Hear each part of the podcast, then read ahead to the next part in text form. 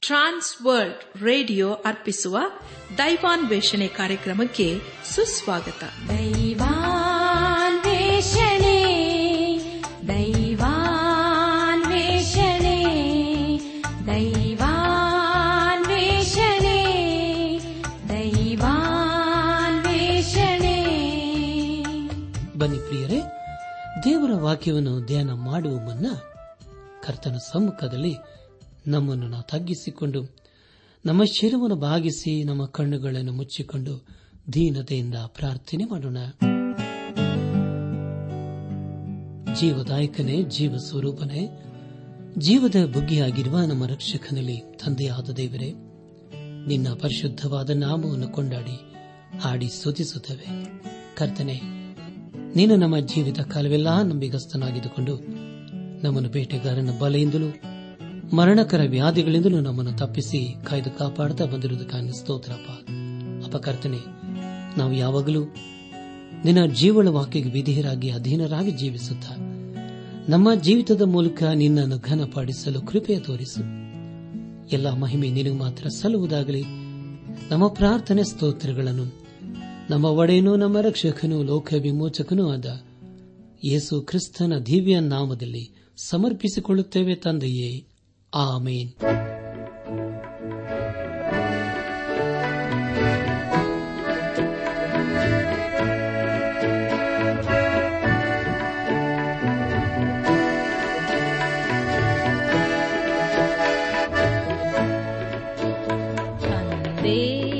ప్రీతియ కుమారను పాపీయ రాక్షిసలు దాసా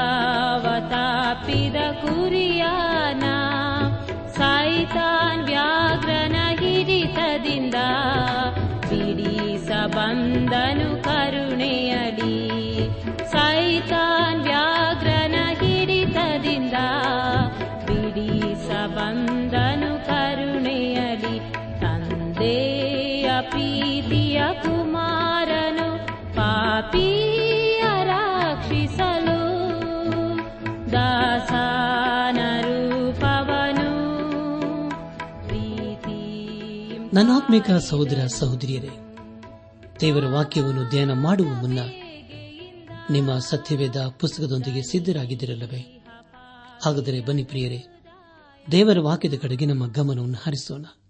ಖಂಡಿತವಾಗ ದೇವರು ತನ್ನ ಜೀವಗಳ ವಾಕ್ಯಗಳ ಮೂಲಕ ನಮ್ಮನ್ನು ಆಶೀರ್ವದಿಸಲಿದ್ದಾನೆ. ಕಳೆದ ಕಾರ್ಯಕ್ರಮದಲ್ಲಿ ನಾವು ಅರಸನಾದ ಸೊಲೋಮನನ್ನು ಬರೆದಂತಹ ಪ್ರಸಂಗಿ ಪುಸ್ತಕದ ಒಂಬತ್ತನೇ ಅಧ್ಯಾಯ ಹದಿನೈದನೇ ವಚನದಿಂದ ಹತ್ತನೇ ಅಧ್ಯಾಯದ ಹತ್ತನೇ ವಚನದವರೆಗೆ ಧ್ಯಾನ ಮಾಡಿಕೊಂಡು ಅದರ ಮೂಲಕ ನಮ್ಮ ನಿಜ ಜೀವಿತಕ್ಕೆ ಬೇಕಾದ ಅನೇಕ ಆತ್ಮಿಕ ಪಾಠಗಳನ್ನು ಕಲಿತುಕೊಂಡು ಅನೇಕ ರೀತಿಯಲ್ಲಿ ಆಶೀರ್ವಿಸಲ್ಪಟ್ಟಿದ್ದೇವೆ. ಇದೆಲ್ಲ ದೇವರ ಮಹಾಕೃಪೆ ಹಾಗೂ ಸಹಾಯವಾಗಿದೆ. ದೇವರಿಗೆ ಮಹಿಮೆಯುಂಟಾಗಲಿ. ಧ್ಯಾನ ಮಾಡಿದಂಥ ವಿಷಯಗಳನ್ನು ಈಗ ನೆನಪು ಮಾಡಿಕೊಂಡು ಮುಂದಿನ ವೇದ ಭಾಗಕ್ಕೆ ಸಾಗೋಣ. ಅರಸನಾದ ಸೊಲೊಮನನು ಹೇಳುವುದೇನೆಂದರೆ, ನಾನು ಇದನ್ನು ನೋಡಿ ಬಲಕ್ಕಿಂತ ಜ್ಞಾನವೇ ಶ್ರೇಷ್ಠ. ಆದರೆ ಜನರು ಬಡವನ ಜ್ಞಾನವನ್ನು ತಾತ್ಸಾರ ಮಾಡಿ ಅವನ ಮಾತುಗಳನ್ನು ಗಮನಿಸಲು ಅಂದುಕೊಂಡೆನು. ಹುಚ್ಚ ರೋಡಿನ ಕೋಗಿಗಿಂತ ನಾನಿಯ ಬೆಲ್ಲನೆಯ ಮಾತುಗಳು ಕಿವಿಗೆ ಅಂಟುವುದು ಯುದ್ಧ ಯುದ್ಧಗಳಿಗಿಂತ ಜ್ಞಾನವೇ ಉತ್ತಮ. ಒಬ್ಬ ಪಾಪಿಯು ಬಹು ಶುಭವನ್ನು ಹಾಳು ಮಾಡುವನು ಎಂಬುದಾಗಿಯೂ ಮರವನ್ನು ಕಡಿಯುವವನಿಗೆ ಅಪಾಯವಿದೆ. ಮಂಡು ಕೊಡಲಿಯ ಬಾಯಿ ಮೊನೆ ಮಾಡದಿದ್ದರೆ ಹೆಚ್ಚು ಬಲವನ್ನು ಉಪಯೋಗಿಸಬೇಕಲ್ಲವೇ? ಕಾರ್ಯಸಿದ್ಧಿಗೆ ಜ್ಞಾನವೇ ಸಾಧನ ಎಂಬ ವಿಷಯಗಳ ಕುರಿತು ನಾವು ಧ್ಯಾನ ಮಾಡಿಕೊಂಡೆವು. ಧ್ಯಾನ ಮಾಡಿದಂಥ ಎಲ್ಲ ಹಂತಗಳಲ್ಲಿ ದೇವಾದ ದೇವನೇ ನಮ್ಮನ್ನು ನಡೆಸಿದ್ದನು. ದೇವರಿಗೆ ಮಹಿಮೆಯುಂಟಾಗಲಿ. ಇಂದು ನಾವು ಅರಸನಾದ ಸೊಲೋಮನನ್ನು ಬರೆದಂತ ಪ್ರಸಂಗಿ ಪುಸ್ತಕದ ಹತ್ತನೇ ಅಧ್ಯಾಯ ಹನ್ನೊಂದನೇ ವಚನದಿಂದ ಹನ್ನೊಂದನೇ ಅಧ್ಯಾಯದ ಒಂದರಿಂದ ಹತ್ತನೇ ವಚನಗಳನ್ನು ಧ್ಯಾನ ಮಾಡಿಕೊಳ್ಳೋಣ. ಪ್ರಿಯ ದೇವಜನರೇ, ಈ ವಚನಗಳಲ್ಲಿ ಬರೆಯಲ್ಪಟ್ಟಿರುವಂತಹ ಮುಖ್ಯ ವಿಷಯಗಳು, ನಿನ್ನ ಆಹಾರವನ್ನು ನೀರಿನ ಮೇಲೆ ಚೆಲ್ಲು ಬಹುದಿನದ ಮೇಲೆ ಅದು ನಿನಗೆ ಸಿಕ್ಕುವುದು ಎಂಬುದಾಗಿಯೂ, ಯವನಸ್ಥನೇ, ಪ್ರಾಯದಲ್ಲಿ ಆನಂದಿಸು. ಯವನದ ದಿನಗಳಲ್ಲಿ ಹೃದಯವು ನಿನ್ನನ್ನು ಹರ್ಷಗೊಳಿಸಲಿ. ಮನಸ್ಸಿಗೆ ತಕ್ಕಂತೆಯೂ ಕಣ್ಣಿಗೆ ಸರಿ ಬೀಳುವ ಹಾಗೆಯೂ ನಡೆದುಕೋ. ಆದರೆ ಈ ಎಲ್ಲಾ ವಿಷಯಗಳಲ್ಲಿಯೂ ದೇವರು ನಿನ್ನನ್ನು ನ್ಯಾಯ ವಿಚಾರಣೆಗೆ ಗುರಿ ಮಾಡುವನೆಂದು ತಿಳಿದಿರು. ನಿನ್ನ ಹೃದಯದಿಂದ ಕರಕರೆಯನ್ನು, ದೇಹದಿಂದ ಶ್ರಮೆಯನ್ನು ತೊಲಗಿಸು. ಬಾಲ್ಯವು, ಪ್ರಾಯವು ವ್ಯರ್ಥವಷ್ಟೇ ಎಂಬುದಾಗಿ. ಪ್ರಿಯರೇ, ಮುಂದೆ ನಾವು ಧ್ಯಾನ ಮಾಡುವಂತ ಎಲ್ಲ ಹಂತಗಳಲ್ಲಿ ದೇವರನ್ನು ಆಚರಿಸಿಕೊಂಡು ಮುಂದೆ ಮುಂದೆ ಸಾಗೋಣ. ಸೊಲಮೋನನ್ನು ಬರೆದಂತಹ ಪ್ರಸಂಗಿ ಪುಸ್ತಕ ಹತ್ತನೇ ಅಧ್ಯಾಯ ಹನ್ನೊಂದನೇ ವಚನವನ್ನು ಓದುವಾಗ, ಮಂತ್ರಿಸಿ ತಡೆಯುವುದರೊಳಗಾಗಿ ಅವು ಕಚ್ಚಿದರೆ ಮಂತ್ರಿಸುವವನಿಗೆ ಏನು ಪ್ರಯೋಜನ ಎಂಬುದಾಗಿ. ನನ್ನ ಆತ್ಮಿಕ ಸಹೋದರ ಸಹೋದರಿಯರೇ, ಇದರ ಕುರಿತು ಕೀರ್ತನೆಗಳ ಪುಸ್ತಕ ಐವತ್ತೆಂಟು, ನಾಲ್ಕು ಮತ್ತು ಐದನೇ ವಚನಗಳಲ್ಲಿ ಹೀಗೆ ಓದುತ್ತವೆ, ಅವರು ಸರ್ಪದಂತೆ ವಿಷಭರಿತರು ಜಾಣತನದಿಂದ ಮಂತ್ರಿಸುವ ಹಾವಾಡಿಗರ ವಾಡಿಗರ ನಾಗ ಸ್ವರಕ್ಕೂ ಮರಳಾಗದೆ ಕಿವಿಗೊಡದ ಕಳ್ಳ ಹಾವಿನಂತೆ ಇರುತ್ತಾರೆ ಎಂಬುದಾಗಿ. ಪ್ರಿಯ ದೇವ ಜನರೇ ಅದೇ ರೀತಿಯಲ್ಲಿ ನಾವು ಎರೆಮೆಯ ಪ್ರವಾದನೆ ಗ್ರಂಥ ಎಂಟನೇ ಅಧ್ಯಾಯ ಹದಿನೇಳನೇ ವಚನದಲ್ಲಿ ಹೀಗೆ ಓದುತ್ತೇವೆ. ಯಹೋವನು ಈಗೋ ನಾನು ನಿಮ್ಮ ಮೇಲೆ ಹಾವುಗಳನ್ನು ಮಂತ್ರಕ್ಕೆ ಅಧೀನವಾಗದ ನಾಗಗಳನ್ನು ಬಿಡುವೆನು. ಅವು ನಿಮ್ಮನ್ನು ಕಚ್ಚಿವು ಎಂದು ನುಡಿದಿದ್ದೇನೆ ಎಂಬುದಾಗಿ. ನನ್ನ ಆತ್ಮಿಕ ಸಹೋದರ ಸಹೋದರಿಯರೇ, ಈ ವಚನಗಳಲ್ಲಿ ಬರೆಯಲ್ಪಟ್ಟಿರುವಂತಹ ಹಾವು ಎಂದು ಹೇಳುವಾಗ ಅದು ನಿಜವಾದ ಹಾವಿನ ಕುರಿತು ಹೇಳುವುದಲ್ಲ, ಆದರೆ ಮೋಸ ಮಾಡುವವನಿಗೆ ಇಲ್ಲಿ ಹೋಲಿಕೆಯಾಗಿದೆ.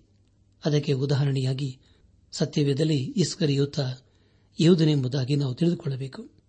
ಅದೇ ರೀತಿಯಲ್ಲಿ ಮುಂದೆ ಕ್ರಿಸ್ತ ವಿರೋಧಿಯಾದ ಸೈತಾನನು ಇಸ್ಸರಲ್ಲರಿಗೆ ಮಹಾಸಂಗಡ ಕಾಲದಲ್ಲಿ ಕಾಣಿಸಿಕೊಳ್ಳುವನಾಗಿದ್ದಾನೆ ಅದೇ ರೀತಿಯಲ್ಲಿ ಪ್ರಿಯರೇ, ನಾವು ನಮ್ಮ ಮಧ್ಯೆ ಅನೇಕರು ನಾವು ಕಾಣಬಹುದು. ಒಂದು ವೇಳೆ ನಮ್ಮ ಒಳ್ಳೆಯ ಸ್ನೇಹಿತನು ಅನ್ನಿಸಿಕೊಂಡವರು ಕೊನೆಗೆ ಮೋಸ ಮಾಡಿದರೆ ಅದು ಎಂಥ ದುಃಖಕರವಾದ ಸಂಗತಿಯಲ್ಲವೇ? ಸತ್ಯವಿದಲ್ಲಿ ದಾವಿದನ ಸ್ನೇಹಿತನಾದ ಹೈತೋಫೆಲನ ಕುರಿತು ನಿಮಗೆ ಗೊತ್ತಿದೆಯಲ್ಲವೇ? ಅವನು ದಾವಿದನಿಗೆ ತಿರುಗಿ ಬೀಳುತ್ತಾನೆ. ಐತೋಪೇಲನು ದಾವಿದನ ಒಳ್ಳೆಯ ಸ್ನೇಹಿತನೂ ಆಗಿದ್ದನು. ಆದರೆ ಕಾಲಾಂತರದಲ್ಲಿ ದಾವಿದನ ವೈರಿಯಾದ ಅಬ್ಷಲೋಮನ ಜೊತೆಯಲ್ಲಿ ಸೇರಿಕೊಳ್ಳುತ್ತಾನೆ. ಇದರ ಮೂಲಕ ದಾವಿದನ ಹೃದಯ ಒಡೆದು ಹೋಗುತ್ತದೆ. ಅಲ್ಲಿಯವರೆಗೆ ದಾವಿದನು ಕುಂದಿ ಹೋಗಿರಲಿಲ್ಲ. ಆದರೆ ಅದರ ನಂತರ ದಾವಿದನು ಆ ಒಂದು ದುಃಖದಲ್ಲಿ ಮನ ಮರುಗುವನಾಗಿದ್ದಾನೆ ಅದರ ಕುರಿತು ದಾವಿದನು ಕೀರ್ತನೆ ಪುಸ್ತಕ ಐವತ್ತೈದನೇ ಅಧ್ಯಾಯಲ್ಲಿ ಬಹಳ ಸ್ಪಷ್ಟವಾಗಿ ಬರೆದಿದ್ದಾನೆ. ದಯಮಾಡಿ ಸಮಯ ಮಾಡಿಕೊಂಡು ಕೀರ್ತನೆ ಐವತ್ತೈದನ್ನು ಓದಿಕೊಳ್ಳಬೇಕೆಂಬುದಾಗಿ ನಿಮ್ಮನ್ನು ನಾನು ಪ್ರೀತಿಯಿಂದ ಕೇಳಿಕೊಳ್ಳುತ್ತೇನೆ. ಇಲ್ಲಿ ಅರಸನಾದ ಸಲುಮನನ್ನು ಹೇಳುವುದೇನೆಂದರೆ, ಅಂತಹ ಸನ್ನಿವೇಶಗಳು ನಮ್ಮ ಜೀವಿತದಲ್ಲಿ ಬರಬಹುದು. ಅದಕ್ಕಾಗಿ ನಾವು ಸಿದ್ಧರಾಗಿರಬೇಕು ಎಂಬುದಾಗಿ. ಈ ಲೋಕದಲ್ಲಿ ಮೋಸ ಮಾಡುವರೇ ಹೆಚ್ಚಾಗಿದ್ದಾರೆ. ದಾರಿಯಲ್ಲಿ ನಾವು ನಡೆಯುವಾಗ ಎಚ್ಚರಿಕೆಯಿಂದ ಇರಬೇಕು. ಅನೇಕ ಸಾರಿ ನಾವು ಕೆಲವು ವಿಷಯಗಳನ್ನು ಬಹಳ ಅಗುರವಾಗಿ ತೆಗೆದುಕೊಳ್ಳುತ್ತೇವೆ. ನಮ್ಮ ಧ್ಯಾನವನ್ನು ಮುಂದುವರೆಸಿ, ಪ್ರಸಂಗಿ ಪುಸ್ತಕ ಹತ್ತನೇ ಅಧ್ಯಾಯ ಹನ್ನೆರಡನೇ ವಚನವನ್ನು ಓದುವಾಗ, ಜ್ಞಾನಿಯ ಮಾತು ಅಜ್ಞಾನಿಯ ಬಾಯಿ ತನ್ನನ್ನೇ ನುಂಗಿ ಬಿಡುವುದು ಎಂಬುದಾಗಿ. ಪ್ರಿಯರೇ, ನಿಮಗಾಗಿ ಮತ್ತೊಂದು ಸಾರಿ ನಾನು ಓದುತ್ತೇನೆ, ಜ್ಞಾನಿಯ ಮಾತು ಹಿತ, ಅಜ್ಞಾನಿಯ ಬಾಯಿ ತನ್ನನ್ನೇ ನುಂಗಿ ಬಿಡುವುದು ಎಂಬುದಾಗಿ. ಕರ್ತನ ಪ್ರಿಯ ಸಹೋದರ ಸಹೋದರಿಯರೇ, ಆದ್ದರಿಂದ ನಾವು ನಮ್ಮ ಸ್ನೇಹಿತರನ್ನು ಆಯ್ದುಕೊಳ್ಳುವಾಗ ಒಳ್ಳೆಯವರನ್ನು ಆಯ್ದುಕೊಳ್ಳಬೇಕು. ಅವರನ್ನು ನಾವು ಸ್ನೇಹಿತರನ್ನಾಗಿ ಮಾಡಿಕೊಂಡರೆ ಅವನು ಕಡೆಯ ತನಕ ಸ್ನೇಹಿತನಾಗಿಯೇ ಇರಬೇಕು. ಅಂಥವರನ್ನು ನಾವು ಸ್ನೇಹಿತರನ್ನಾಗಿ ಮಾಡಿಕೊಳ್ಳಬೇಕು ಎನ್ನುವುದು ಅರಸನಾದ ಸೊಲೋಮನನ ಅಭಿಪ್ರಾಯವಾಗಿದೆ ಅನುಭವವೂ ಆಗಿದೆ ತಮ್ಮ ಮಕ್ಕಳು ಶಾಲಾ ಕಾಲೇಜಿಗೆ ಹೋಗುವುದಕ್ಕೆ ಮುಂಚೆ ತಂದೆ ತಾಯಂದಿರು ಅವರಿಗೆ ಬುದ್ಧಿವಾದ ಹೇಳುವುದು ಸಹಜವಾದಂಥ ಸಂಗತಿ. ಆದರೆ ಪ್ರಿಯರೇ, ಯಾಕೆ ಹೇಳುತ್ತಾರೆ ಎಂಬುದಾಗಿ ಹೇಳುವಾಗ ಅವರ ಸ್ನೇಹಿತರ ಕುರಿತು ಎಚ್ಚರಿಕೆಯಿಂದ ಇರುವುದು ಒಳ್ಳೆಯದು ಎಂಬುದಾಗಿ. ಯಾಕೆಂದರೆ ಕೆಲವು ಸ್ನೇಹಿತರು ಜೀವಿತವನ್ನು ಹಾಳು ಮಾಡುತ್ತಾರೆ ಎಂಬ ವಿಷಯವನ್ನು ತಂದೆ ತಾಯಂದಿರಿಗೆ ಚೆನ್ನಾಗಿ ತಿಳಿದಿರುತ್ತದೆ. ಇನ್ನು ಕೆಲವರು ಸರ್ಪದಾಗಿ ಇರುತ್ತಾರೆ. ಅಂದರೆ ಪ್ರಿಯರೇ ಅವರು ಕಪಟಿಗಳ ಹಾಗೆ ವರ್ತಿಸುತ್ತಾರೆ. ನಮ್ಮ ಧ್ಯಾನವನ್ನು ಮುಂದುವರೆಸಿ, ಅರಸನಾದ ಸೋಲೋಮನನ್ನು ಬರೆದಂತಹ ಪ್ರಸಂಗಿ ಪುಸ್ತಕ ಹತ್ತನೇ ಅಧ್ಯಾಯ ಹದಿಮೂರು ಹಾಗೂ ಹದಿನಾಲ್ಕನೇ ವಚನಗಳನ್ನು ಓದುವಾಗ, ಅಜ್ಞಾನಿಯ ಮಾತುಗಳ ಆರಂಭದಲ್ಲಿ ಬುದ್ಧಿಹೀನತೆ ಅಂತ್ಯದಲ್ಲಿ ಅಪಾಯದ ಮರಳುತನ. ಮನುಷ್ಯನ ಮುಂದಿನದನ್ನು ತಿಳಿಯನು, ತಾನು ಕಾಲವಾದ ಮೇಲೆ ಹೀಗೆ ಆಗುವುದೆಂದು ಅವನು ಯಾರಿಂದ ತಿಳುಕೊಂಡಾನೋ ಅಜ್ಞಾನಿಯ ಮಾತುಗಳು ಬಹಳ ಎಂಬುದಾಗಿ. ಪ್ರಿಯರೇ, ನಿಮಗಾಗಿ ಮತ್ತೊಂದು ಸಾರಿ ನಾನು ಓದುತ್ತೇನೆ. ಅಜ್ಞಾನಿಯ ಮಾತುಗಳ ಆರಂಭದಲ್ಲಿ ಬುದ್ಧಿಹೀನತೆ, ಅಂತ್ಯದಲ್ಲಿ ಅಪಾಯದ ಮರಳುತನ. ಮನುಷ್ಯನು ಮುಂದಿನದ್ದನ್ನು ತಿಳಿಯನು. ತಾನು ಕಾಲವಾದ ಮೇಲೆ ಹೀಗೇ ಆಗುವುದೆಂದು ಅವನು ಯಾರಿಂದ ತಿಳುಕೊಂಡಾನು? ಅಜ್ಞಾನಿಯ ಮಾತುಗಳು ಬಹಳ ಎಂಬುದಾಗಿ. ಪ್ರಿಯ ದೇವ ಜನರೇ ಇದು ಎಷ್ಟು ಸತ್ಯವಾದ ಹೇಳಿಕೆಯಾಗಿದೆ ಅಲ್ಲವೇ ಕೆಲವರು ಹೇಳುವ ಮಾತಿನಲ್ಲಿ ಸತ್ಯಾಂಶ ಇದ್ದ ಹಾಗೆ ಕಾಣುತ್ತದೆ. ಆದರೆ ಕೊನೆಯಲ್ಲಿ ಗಮನಿಸುವಾಗ ಹೇಳಿದ್ದೆಲ್ಲ ಸುಳ್ಳು ಎಂಬುದಾಗಿ ತಿಳಿದು ಬರುತ್ತದೆ. ಮುಂದೆ ಏನಾಗುತ್ತದೆ ಎಂಬುದಾಗಿ ಯಾರಿಗೂ ಗೊತ್ತಿಲ್ಲ.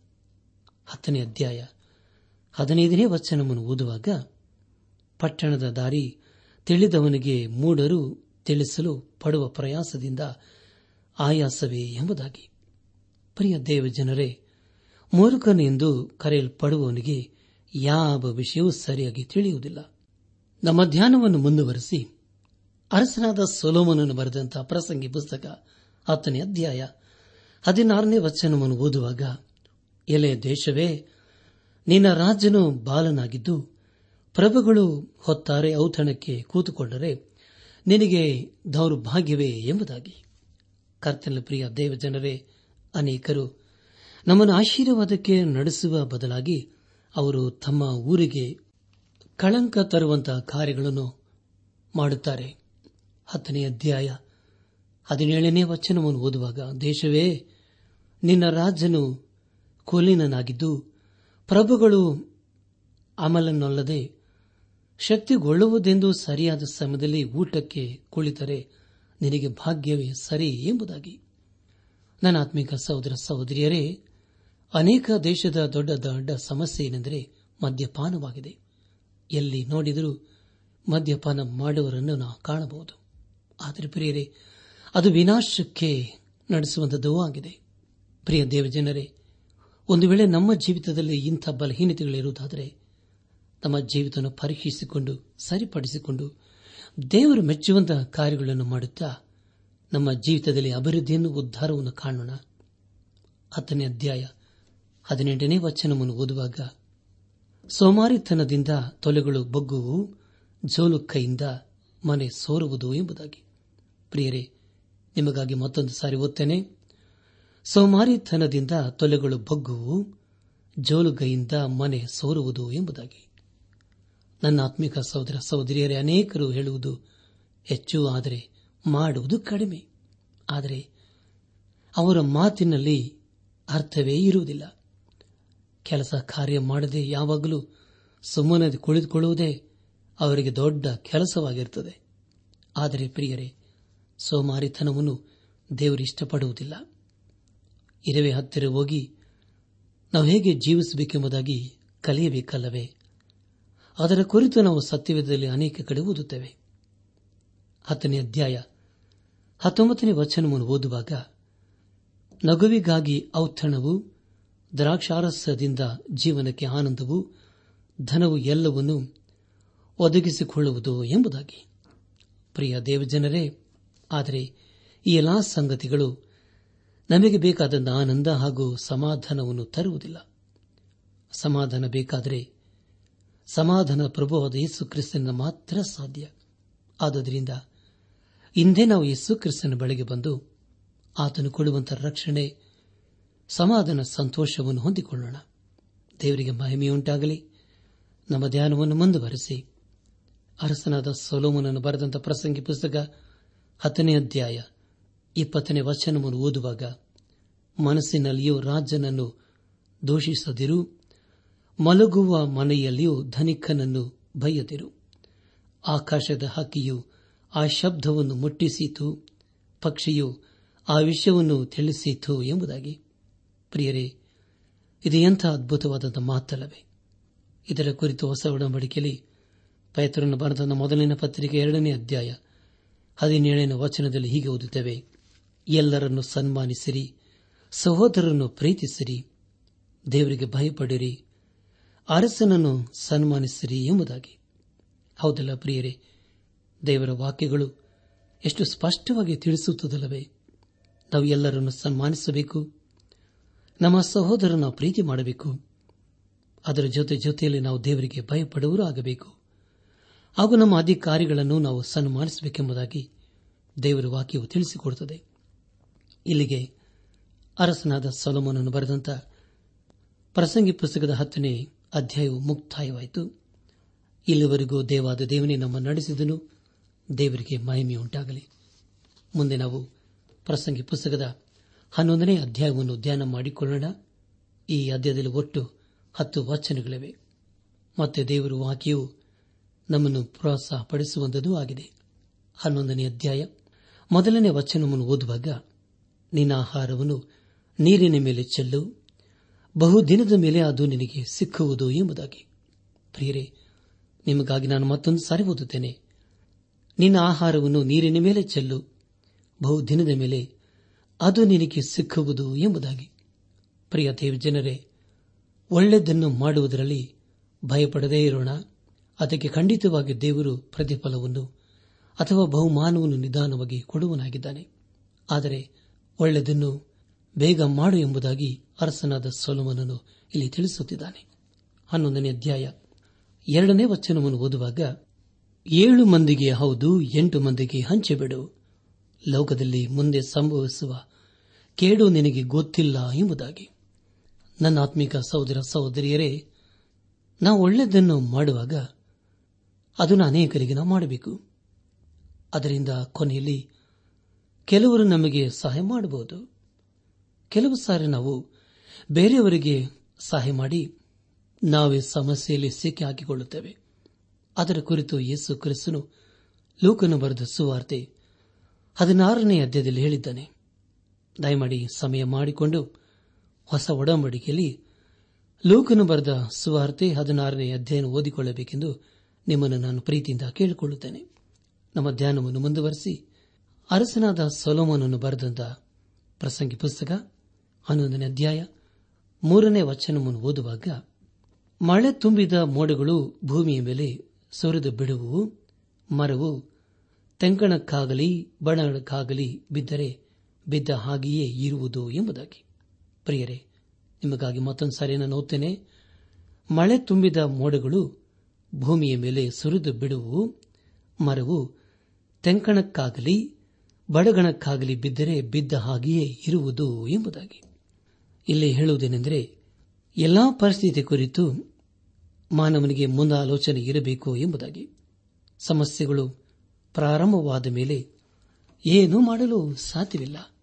ಹನ್ನೊಂದನೇ ಅಧ್ಯಾಯ ನಾಲ್ಕನೇ ವಚನವನ್ನು ಓದುವಾಗ, ಗಾಳಿಯನ್ನು ನೋಡುತ್ತಲೇ ಇರುವವನು ಬೀಜ ಬಿತ್ತನು, ಮೋಡಗಳನ್ನು ಗಮನಿಸುತ್ತಲೇ ಇರುವವನು ಪೈರು ಕೊಯ್ಯನು ಎಂಬುದಾಗಿ. ಪರಿಹಿರಿ, ಇದು ಎಂಥ ಅದ್ಭುತವಾದ ಮಾತಲ್ಲವೇ. ಇದು ಅನೇಕರ ಜೀವಿತದಲ್ಲಿ ಸರಿಯಾದಂಥ ಮಾತಾಗಿದೆ. ಬಿತ್ತುವವನು ನಂಬಿಕೆಯಿಂದಲೇ ಬಿತ್ತಬೇಕು. ಮೋಡವನ್ನು ನೋಡುವವನು ಎಂದಿಗೂ ಬಿತ್ತುವುದಿಲ್ಲ. ಒಬ್ಬ ವ್ಯಕ್ತಿ ಬೀಜವನ್ನು ಬಿತ್ತಬೇಕಾದರೆ ಗಾಳಿ ಹೆಚ್ಚಾಗಿ ಇಲ್ಲದ ಸಮಯದಲ್ಲಿ ಬಿತ್ತಬೇಕು. ಒಂದು ವೇಳೆ ಒಬ್ಬ ವ್ಯಕ್ತಿ ಬೆಳೆಯನ್ನು ಕೊಯ್ಯಬೇಕಾದರೆ ಮಳೆಯು ಇರಬಾರದು. ಆ ಒಂದು ಒಳ್ಳೆಯ ಸಮಯಕ್ಕಾಗಿ ಅವನು ಕಾಯಬೇಕು. ಅದೇ ಬುದ್ಧಿವಂತರ ಲಕ್ಷಣವಾಗಿದೆ. ಅದರ ಕುರಿತಾಗಿ ಇಲ್ಲಿ ಸೊಲೋಮನನ್ನು ತಿಳಿಸುತ್ತಿದ್ದಾನೆ. ಹನ್ನೊಂದನೇ ಅಧ್ಯಾಯ, ಐದನೇ ವಚನವನ್ನು ಓದುವಾಗ ಗಾಳಿಯ ಗತಿಯನ್ನು, ಗರ್ಭಿಣಿಯ ಗರ್ಭದೊಳಗೆ ಎಲುಬು ಬೆಳೆಯುವ ರೀತಿಯನ್ನು ನೀನು ಹೇಗೆ ತಿಳಿಯುವುದಿಲ್ಲವೋ ಹಾಗೆ ಸರ್ವಶಕ್ತನಾದ ದೇವರ ಕಾರ್ಯವನ್ನು ಅರೆಯೇ ಎಂಬುದಾಗಿ. ನನ್ನ ಆತ್ಮಿಕ ಸಹೋದರ ಸಹೋದರಿಯರೇ, ದೇವರ ಅನೇಕ ಅದ್ಭುತ ಕಾರ್ಯಗಳನ್ನು ನಾವು ಅರ್ಥ ಮಾಡಿಕೊಳ್ಳಲು ಸಾಧ್ಯವಿಲ್ಲ. ಆದರೆ ಅದಕ್ಕಿಂತಲೂ ಆತ್ಮಿಕ ಜೀವಿತದ ಕುರಿತು ನಾವು ಅರ್ಥ ಮಾಡಿಕೊಳ್ಳಲು ಸಾಧ್ಯವಿಲ್ಲ. ಅದು ಇನ್ನೂ ಅದ್ಭುತವಾಗಿ ಕಂಡುಬರುತ್ತದೆ. ಅದರ ಕುರಿತು ಯೇಸು ಕ್ರಿಸ್ತನು ಯೋಹಾನು ಬರೆಸುವಾರ್ತೆ ಮೂರನೇ ಅಧ್ಯಾಯ ಎಂಟನೇ ವಚನದಲ್ಲಿ ಹೀಗೆ ಹೇಳುತ್ತಾನೆ, ಗಾಳಿಯು ಮನಸ್ಸು ಬಂದ ಕಡೆ ಬೀಸುತ್ತದೆ, ಅದರ ಸಪ್ಪಳವನ್ನು ಕೇಳುತ್ತೆ, ಆದರೆ ಅದು ಎಲ್ಲಿಂದ ಬರುತ್ತದೋ, ಎಲ್ಲಿಗೆ ಹೋಗುತ್ತದೋ ನಿನಗೆ ತಿಳಿಯದು. ಆತ್ಮನಿಂದ ಹುಟ್ಟಿದವರೆಲ್ಲರೂ ಅದರಂತೆಯೇ ಅಂಧನು ಎಂಬುದಾಗಿ. ನನ್ನ ಆತ್ಮಿಕ ಸಹೋದರ ಸಹೋದರಿಯರೇ, ದೇವರ ಕಾರ್ಯಗಳನ್ನು ಅರ್ಥ ಮಾಡಿಕೊಳ್ಳಬೇಕಾದರೆ ಮೊದಲು ನಮಗೆ ದೇವರಾತ್ಮನ ಸಹಾಯ ಬೇಕು. ಉದಾಹರಣೆಯಾಗಿ ಹೇಳಬೇಕಾದರೆ, ಒಬ್ಬ ವ್ಯಕ್ತಿಗೆ ಒಂದು ಕುರ್ಚಿ ಮೇಲೆ ಕುಳಿತುಕೊಳ್ಳುವುದಕ್ಕೆ ಚೆನ್ನಾಗಿ ತಿಳಿದಿದೆ.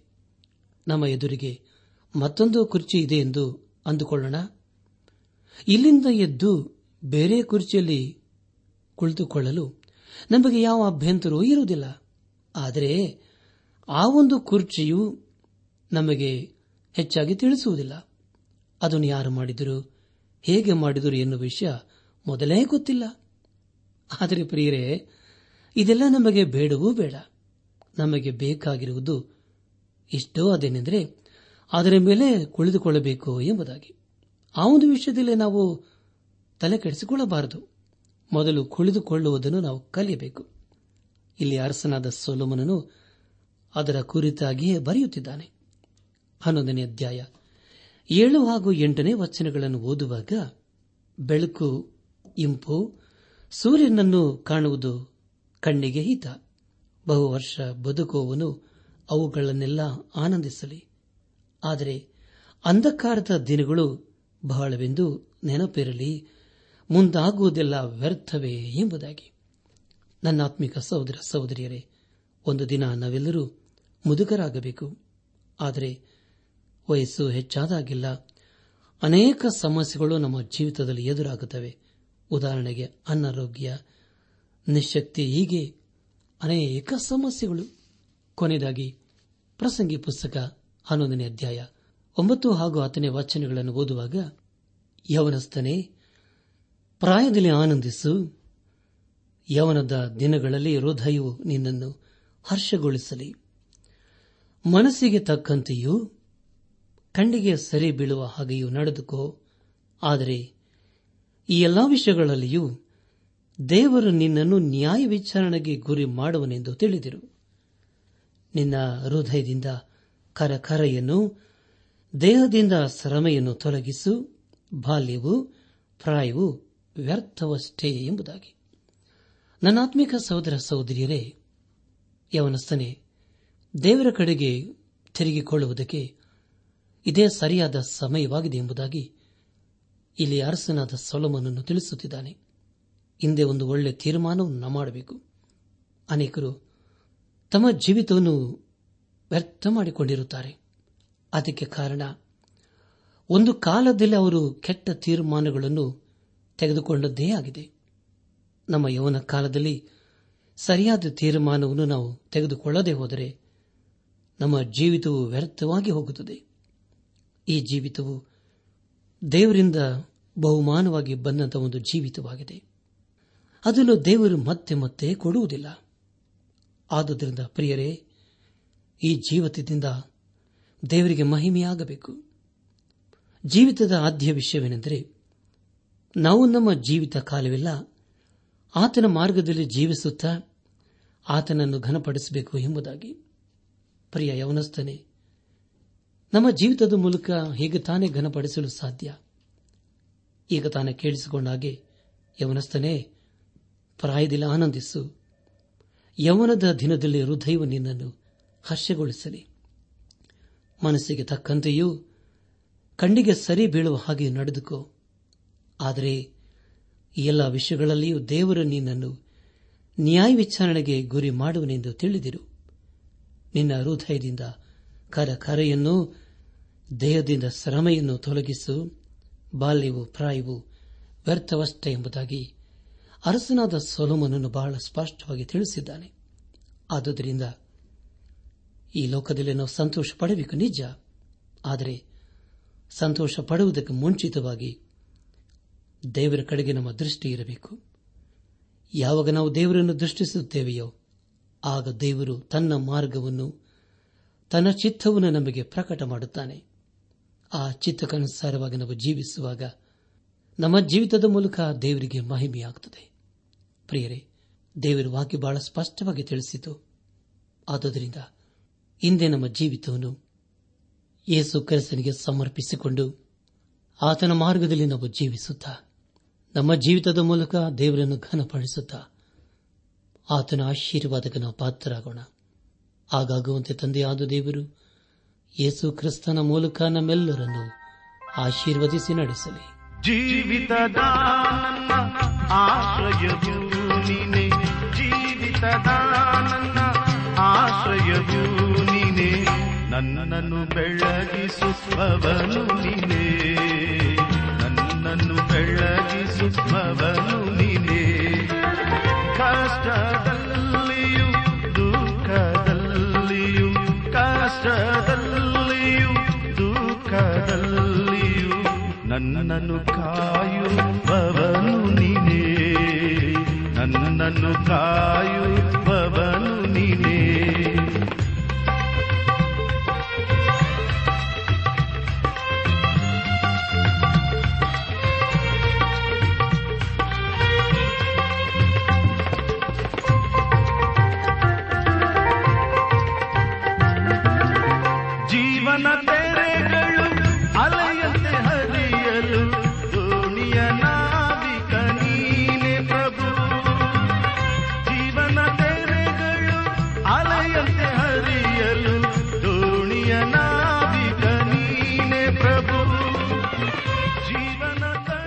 ಪ್ರಿಯ ಸಹೋದರ ಸಹೋದರಿಯರೇ, ಇಂದು ದೇವರು ನಮಗೆ ಕೊಡುವ ವಾಗ್ದಾನ, ದೇವರು ಹೀಗನ್ನುತ್ತಾನೆ, ನನ್ನನ್ನು ಪ್ರೀತಿಸುವವರಿಗೆ ಧನದ ಬಾಧ್ಯತೆಯನ್ನು ದೊರಕಿಸಿ ಅವರ ಬಕ್ಕಸಗಳನ್ನು ತುಂಬಿಸುವೆನು.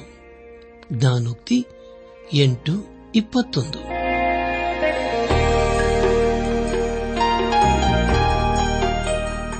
ಪ್ರಿಯರೇ, ದೈವಾನ್ವೇಷಣೆ ಕಾರ್ಯಕ್ರಮವು ನಿಮ್ಮ ಅನುದಿನ ಜೀವನಕ್ಕೆ ಬೇಕಾದ ನವ ಉತ್ತೇಜನ ಹಾಗೂ ಆಶೀರ್ವಾದ ನೀಡಿದೆ ಎಂದು ನಾವು ನಂಬುತ್ತೇವೆ. ನಿಮ್ಮ ಅನಿಸಿಕೆ ಹಾಗೂ ಅಭಿಪ್ರಾಯ ನಮ್ಮೊಂದಿಗೆ ಪತ್ರದ ಮೂಲಕ ಇಮೇಲ್ ಅಥವಾ ದೂರವಾಣಿ ಮೂಲಕ ದಯಮಾಡಿ ತಿಳಿಸಿರಿ. ನಿಮ್ಮ ಸಂತೋಷದಲ್ಲಿ ನಾವು ಸಹ ಪಾಲುಗಾರರಾಗುತ್ತೇವೆ ಹಾಗೂ ನಿಮ್ಮ ಪತ್ರಗಳಿಗೆ ಉತ್ತರಿಸುತ್ತೇವೆ. ಈ ಕಾರ್ಯಕ್ರಮವನ್ನ ಕೇಳುವಂತೆ ನಿಮ್ಮ ಸ್ನೇಹಿತರಿಗೂ, ಬಂಧುಗಳಿಗೂ ನೆರೆಹೊರೆಯವರಿಗೂ ತಿಳಿಸಿರಿ. ದೇವರ ಅಧಿಕ ಆಶೀರ್ವಾದ ನಿಮ್ಮೆಲ್ಲರ ಮೇಲೆ ಸುರಿಯಲಿ.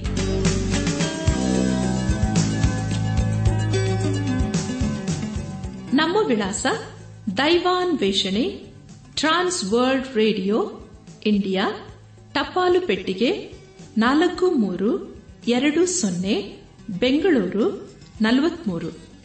ದೈವಾನ್ ವೇಷಣೆ Trans World Radio India post box four three two zero Bangalore forty three ದೂರವಾಣಿ ಸಂಖ್ಯೆ ಒಂಬತ್ತು ಎಂಟು ನಾಲ್ಕು ಐದು ಆರು ಒಂದು ಆರು ನಾಲ್ಕು ಒಂದು ಎರಡು.